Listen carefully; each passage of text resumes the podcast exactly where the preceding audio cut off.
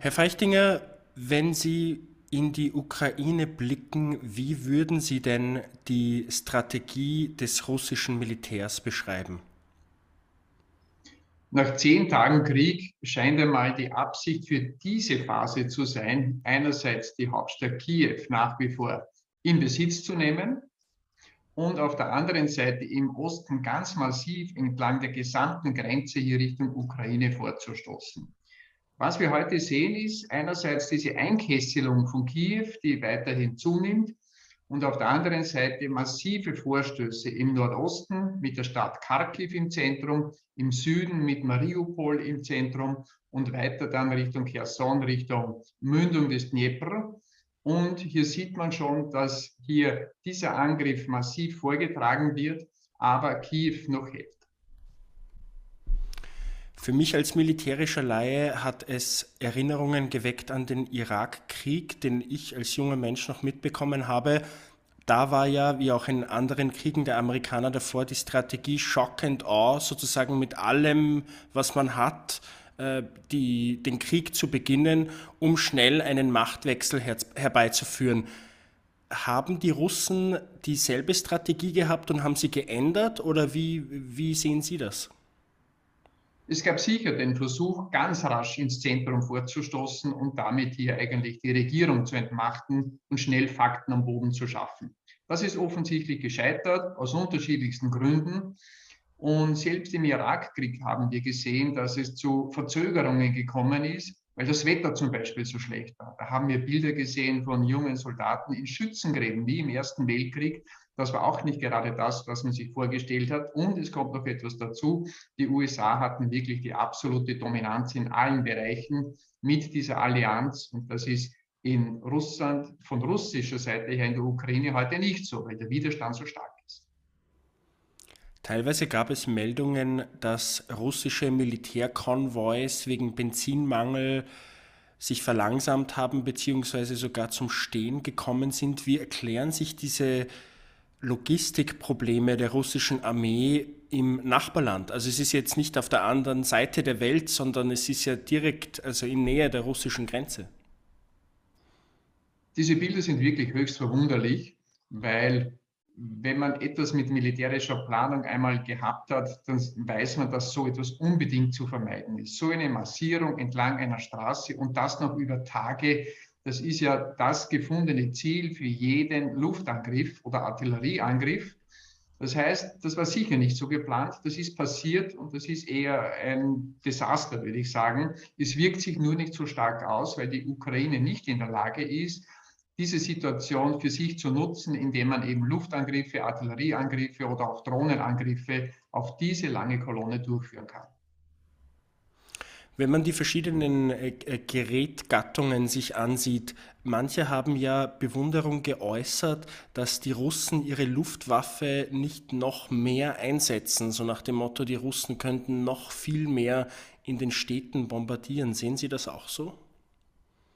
Es ist sicher noch nicht die ganze Palette im ganzen Umfang zum Einsatz gekommen was hier Russland aufgebaut hat. Das ist gar keine Frage. Das hängt aber sicher auch mit der strategischen Absicht in dieser Phase zusammen, weil man eben die Hauptstadt in Besitz nehmen will, weil man sicher auch Kharkiv und Mariupol in Besitz nehmen will, weil damit hat man die zwei Ankerpunkte im Osten des Landes und weiter im Süden dann auch noch ist man gerade im Begriff, die gesamte Küste in Besitz zu nehmen.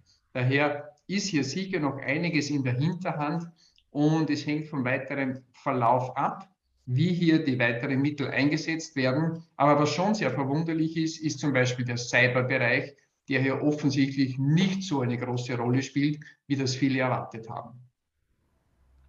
Wie kann man sich das eigentlich vorstellen im Osten der Ukraine? Große Städte werden mit Artillerie beschossen, aber rücken, also ganz naiv gefragt, rücken dann auch russische Infanterie vor? Das wäre eigentlich das, der geplante Verlauf hier bei so einer Angriffsoperation, dass man nach einer Feuervorbereitung mit Artillerie oder Luftangriffen hier die Infanterie nach vorne bringt, die dann die Städte in Besitz nimmt. Aber offensichtlich gibt es hier größte Probleme, weil nicht genug Infanterie vorhanden ist, weil der Abwehrwille und die Widerstandskraft enorm ist. Wir sehen hier all diese Bilder. Und man darf nicht vergessen, dass hier Russland hier eine unglaublich breite, lange Front eröffnet hat. Das heißt, man sieht eigentlich keine wirkliche Konzentration, wo sie alles zum Einsatz bringen würden, sondern vielleicht laufen sie sogar Gefahr, sich ein bisschen zu verzetteln. Ist die Zurückhaltung des russischen Militärs vielleicht auch darauf begründet, dass man noch einen größeren Backlash in der ukrainischen Zivilbevölkerung fürchtet? Ja, es ist sicher derzeit ein, ein gewisses Abwarten noch zu erkennen, wobei ich würde das nicht überbewerten, weil was wir sehen im Raum Kiew, der Hauptstadt, wie hier systematisch in den letzten Tagen immer mehr russische Angriffskräfte herangeführt wurden, das heißt ja nicht, dass man untätig ist. Das heißt, die Einkreisung, die Umzingelung von Kiew, das nimmt Gestalt an, das nimmt Format an. Und das könnte sogar zu einer Situation führen, wo dann Präsident Zelensky hier ganz arg im Bedrängnis ist, weil ihm Russland ein Ultimatum stellt. Wir haben jetzt die Stadt eingekreist und es liegt an euch zu entscheiden, ob wir bombardieren müssen oder ob ihr euch ergebt. Ein, ein humanitäres Diktat sozusagen, wo hier wirklich ein Dilemma auf ukrainischer Seite entstehen könnte. Das heißt, derzeit könnte man, wie Sie vorhin gesagt haben, die Strategie so beschreiben, die Russen versuchen, die ganze Schwarzmeerküste äh, zu kontrollieren und von da aus sozusagen in, in den Rest des Landes vorzurücken? Ich sehe hier drei Absichten. Das eine ist die Hauptstadt, die muss man haben, einfach aus symbolischen Gründen. Das zweite ist, möglichst große Gebiete östlich des Dnepr unter Kontrolle zu bringen. Und das dritte ist, die Küste unter Kontrolle zu bringen. Und hier fehlt noch ein Stück von der Krim, von Kharkov dann hinüber Richtung Odessa. Und hier sind aber bereits erste Vorbereitungen auch zur See erkennbar, dass es hier losgehen könnte in den nächsten Tagen. Hat Sie etwas an der Kriegsführung bzw. der Strategie der russischen Armee besonders überrascht, als Sie das jetzt beobachtet haben in den letzten zehn Tagen? Ganz am Anfang war man überrascht, weil der Angriff auf so breiter Front erfolgt ist. In weiterer Folge hat man doch erkennen müssen, dass hier der Widerstandswille und auch die Verteidigungsfähigkeit von ukrainischer Seite enorm hoch ist. Das hat mich nicht sehr überrascht, weil ich habe dasselbe gesehen. Ich war an dieser Kontaktlinie und das hat alles äußerst professionell gewirkt, wie hier die Ukraine sich auf diesen Abschnitt vorbereitet hat. Und nachdem sie mit jedem Tag Zeit gewinnt und Waffen zugeführt werden, kann ich mir vorstellen, dass hier die Widerstandsfähigkeit in bestimmten Gegenden zumindest nach wie vor sehr hoch ist und dass es sicher kein leichtes weiteres Vorkommen für die russische Seite geben wird. Wie schätzen Sie denn insgesamt das Kräfteverhältnis ein? Natürlich liegt es auf der Seite Russlands, das bezweifelt, glaube ich, keiner. Auf der anderen Seite gibt es nun zahlreiche Lieferungen aus dem Westen an die Ukraine von Stinger-Raketen äh, diskutiert bzw. verlangt vom ukrainischen Präsidenten werden auch Kampfjets. Wie sehen Sie insgesamt das Kräfteverhältnis und können diese westlichen Lieferungen an Waffen da ernsthaft was ausrichten? Es ist sicher auf russischer Seite der stärkere Moment gegeben, weil sie alle Elemente für eine moderne Kampfführung zur Verfügung haben, von der Luft bis zur elektronischen Kampfführung und diese auch einsetzen können. Und sie können sich relativ frei bewegen. Das ist der Unterschied zu den ukrainischen Kräften, die zwar ihr Gelände sehr gut kennen, die auch jede Route kennen, ganz sicher, aber sich nicht mehr so frei bewegen können infolge der Luftüberlegenheit der russischen Seite. Sie müssen sehr vorsichtig sein und daher haben sie hier einen großen Nachteil. Was bringen die Waffen? Die Waffen bringen sicher einerseits einmal eine große moralische Stärke, auf der anderen Seite aber auch natürlich eine Gefahr, vor allem im verbauten Gebiet, weil die russischen Panzer natürlich an jeder Ecke mit einer Panzerabwehrwaffe konfrontiert sein können oder auch bis zwei, drei Kilometer vor die Ortschaften hinaus hier sehr gefährdet sind. Entscheidend wird sein, ob es den ukrainischen Verteidigungskräften gelingt, all diese Waffen in eine geordnete Struktur und in einen Abwehrkampf hineinzubringen, weil das erfordert sehr viel Planung, Logistik haben wir schon angesprochen, aber auch natürlich Konzepte. Wie macht man das? Einen Verteidigungsplan sozusagen. Und wenn es ihnen gelingt, ihre Kräfte bestmöglich noch zum Zusammenwirken zu bringen, dann reduziert sich dieser Vorteil von russischer Seite. Aber hier gibt es noch einen Punkt dazu zu sagen.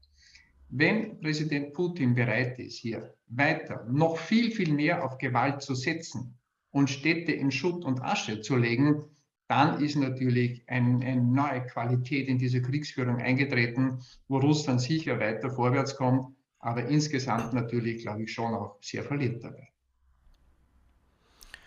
Was wäre denn jetzt ganz naiv gefragt, wenn der Westen bzw. die USA einfach jetzt F-35 und F-16 in die Ukraine schicken? Würde das irgendetwas bringen oder auch andere Kampfjets sozusagen? Weil mein Eindruck war, dem ukrainischen Präsidenten geht es darum, eben das Monopol der Luft den Russen wieder zu nehmen, um so sozusagen ernsthaft äh, vorrücken zu können. Natürlich wäre das eine gewaltige Veränderung in der militärischen Situation, aber das wäre auch eine gewaltige Veränderung in der internationalen Situation, weil damit würde jeder, der hier solche Geräte hineinliefert, automatisch auch zur Konfliktpartei werden. Wir hätten eine Internationalisierung dieses Krieges. Und daher ist auch davon keine Rede und jeder hält Abstand davon. Es ist absolut verständlich, dass sich die Ukraine das wünscht und sie wünscht sich ja vor allem ehemaliges russisches Gerät, weil sie das selber haben, weil sie das warten können, weil sie mit den fliegen und kämpfen können.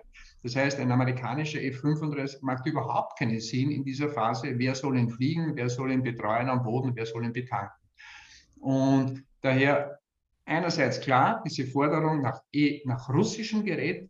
Es ist aber eine unglaublich schwierige Situation für alle Staaten und es ist nicht überraschend, dass Polen hier klar Nein gesagt hat. Was ich nicht ganz verstehe, ist, dass sozusagen, äh, ich verstehe natürlich das Argument, dass wenn man als USA jetzt Kampfjets liefern würde, man dann eine Konfliktpartei sein würde. Aber ist man nicht auch äh, eine Konfliktpartei, wenn man jetzt Stinger-Raketen dorthin schickt? Ja, nach russischer Interpretation sicher.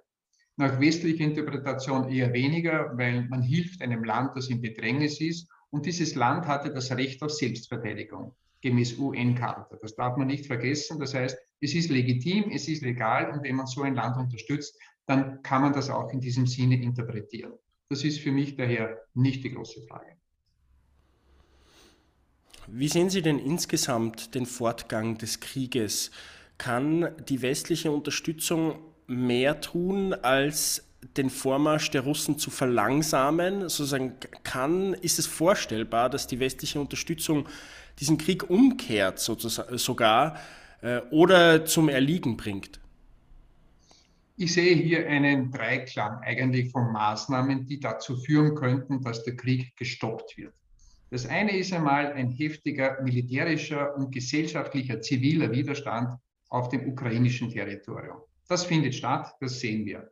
Zweiter Punkt, eine rigorose Abschottung, möglichst große Abschottung Russlands mit diesen Sanktionen und auch mit politischen Maßnahmen. Das sehen wir auch und das scheint auch mittlerweile bereits zu greifen. Und dann haben wir noch einen dritten Punkt, der hier mitspielen sollte. Das ist der Widerstand von innen in Russland durch Leute, die auf die Straße gehen, durch Soldatenmütter, durch das Umfeld von Putin, denen die Tragweite des Handelns mittlerweile bewusst geworden ist und die sehen, dass hier Russland ganz enorm in die Sackgasse manövriert wird. Das heißt, wenn alle drei Faktoren stark zusammenwirken, dann könnte das dazu führen, dass man wirklich zu ernsthaften Gesprächen kommt, weil das, was wir derzeit sehen, das ist ja eher eine Farce für die Medien gedacht, diese Gespräche an der Grenze.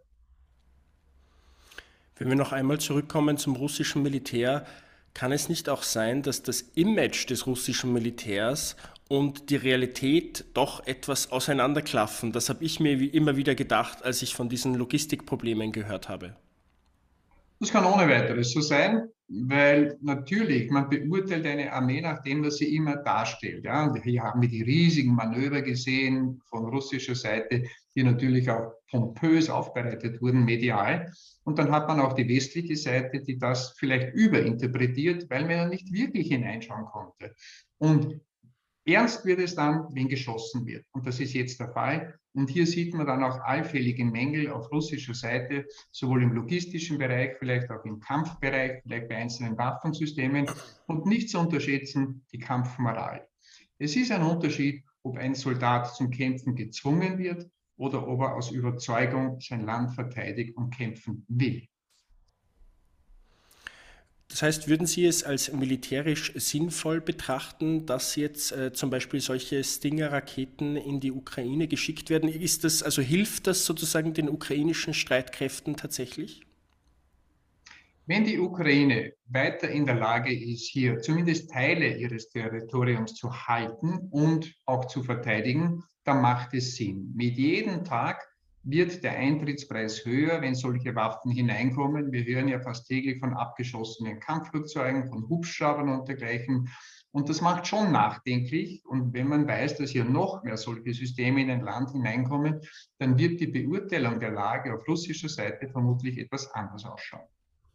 Mit welchem Gerät kann man denn etwas ausrichten gegen das, das Monopol der Russen in der Luft? Vom Boden aus, meine ich. Ja, man könnte natürlich eine massive elektronische Kampfführung machen, aber über diese Mittel verfügen die Ukrainer nicht. Und hier eine aktive Unterstützung zum Beispiel von amerikanischer Seite ist nicht erkennbar, weil das würde auch Russland erkennen und damit wäre man auch im Krieg sozusagen. Aber Störungsmaßnahmen im gesamten Elektroniksektor wären ein wesentlicher Faktor, dass hier diese Dominanz abnimmt. Ist nicht der Fall.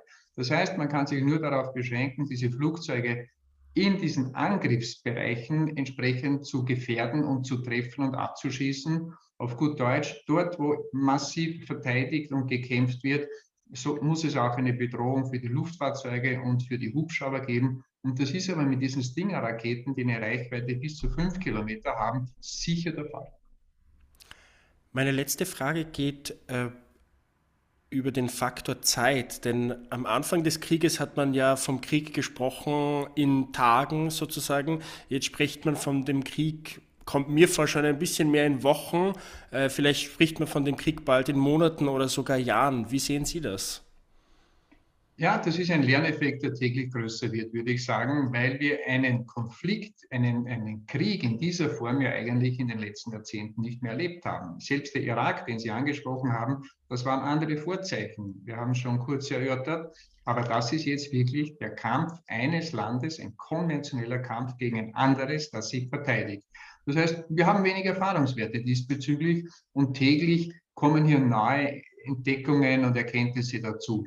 Ich gehe schon davon aus, dass hier der Krieg noch über Wochen, vielleicht sogar Monate dauern kann. Das hängt sehr davon ab, wie sich das weitere Gefecht darstellt und wie hier Russland in der Lage ist, noch weitere Kräfte zuzuführen. Punkt eins. Und Punkt zwei, wie weit es willens ist, hier wirklich auch zu den brutalsten Mitteln der Kriegsführung zu, zu wechseln, diese auch alle einzusetzen, aber generell gehe ich nicht davon aus, dass wir in den nächsten Tagen oder vielleicht ein, zwei Wochen hier ein Ende sehen. Ich gehe eher von einem viel längeren Zeitraum aus. Und die Zeit scheint derzeit noch für die Ukraine zu spielen. Eine Frage muss ich doch noch einschieben, weil Sie das eben angesprochen haben, dass als historisches Novum, es ist, es ist ja auch ein historisches Novum, dass es mit Russland eine Atommacht gibt, die einen Angriffskrieg macht. Und derzeit wird überall die Frage gestellt, sozusagen, wie kann Russland aufgehalten werden? Und äh, bitte berichtigen Sie mich, aber für mich gibt es da im Endeffekt nur zwei Optionen. Sozusagen die eine ist, man lässt Russland gewähren, um nicht einen Atomkrieg zu riskieren. Die andere ist, man tritt Russland gegenüber und riskiert einen Atomkrieg. Es scheint dazwischen irgendwie nichts zu geben, oder wie sehen Sie das? Naja, Atomkrieg ist ja nicht Atomkrieg. Das Atomwaffenarsenal ist ja unglaublich breit gefächert und wir haben strategische Interkontinentalraketen, die von Moskau nach Washington fliegen können oder auch nach Peking und hier die ganz große Gefährdung darstellen. Diese Andeutung hat Putin gemacht, um einfach den Westen von einem Einschreiten abzuhalten. Aber wir haben ja auch noch Atomwaffen, die eine wesentlich geringere Sprengkraft haben. Das sind die sogenannten taktischen Atomwaffen. Und hier ist zu befürchten, dass die russische Seite zumindest als Drohgeste, als Drohmittel gegenüber der Ukraine auch bereit ist, darauf hinzuweisen. Es würde mich nicht überraschen, wenn hier in den Gesprächen auch die Möglichkeit angedeutet wurde, dass man ja auch über diese Waffensysteme verfügt und die zum Beispiel über der Hauptstadt oder über Kharkiv oder anderen großen Zentren zum Einsatz bringen könnte. Das heißt, als unmittelbare Bedrohung und Drohmittel gegenüber der Ukraine ist das sicher derzeit im Köcher der Russen. Herr Feichtinger, ich danke Ihnen für das Gespräch. Sehr gerne.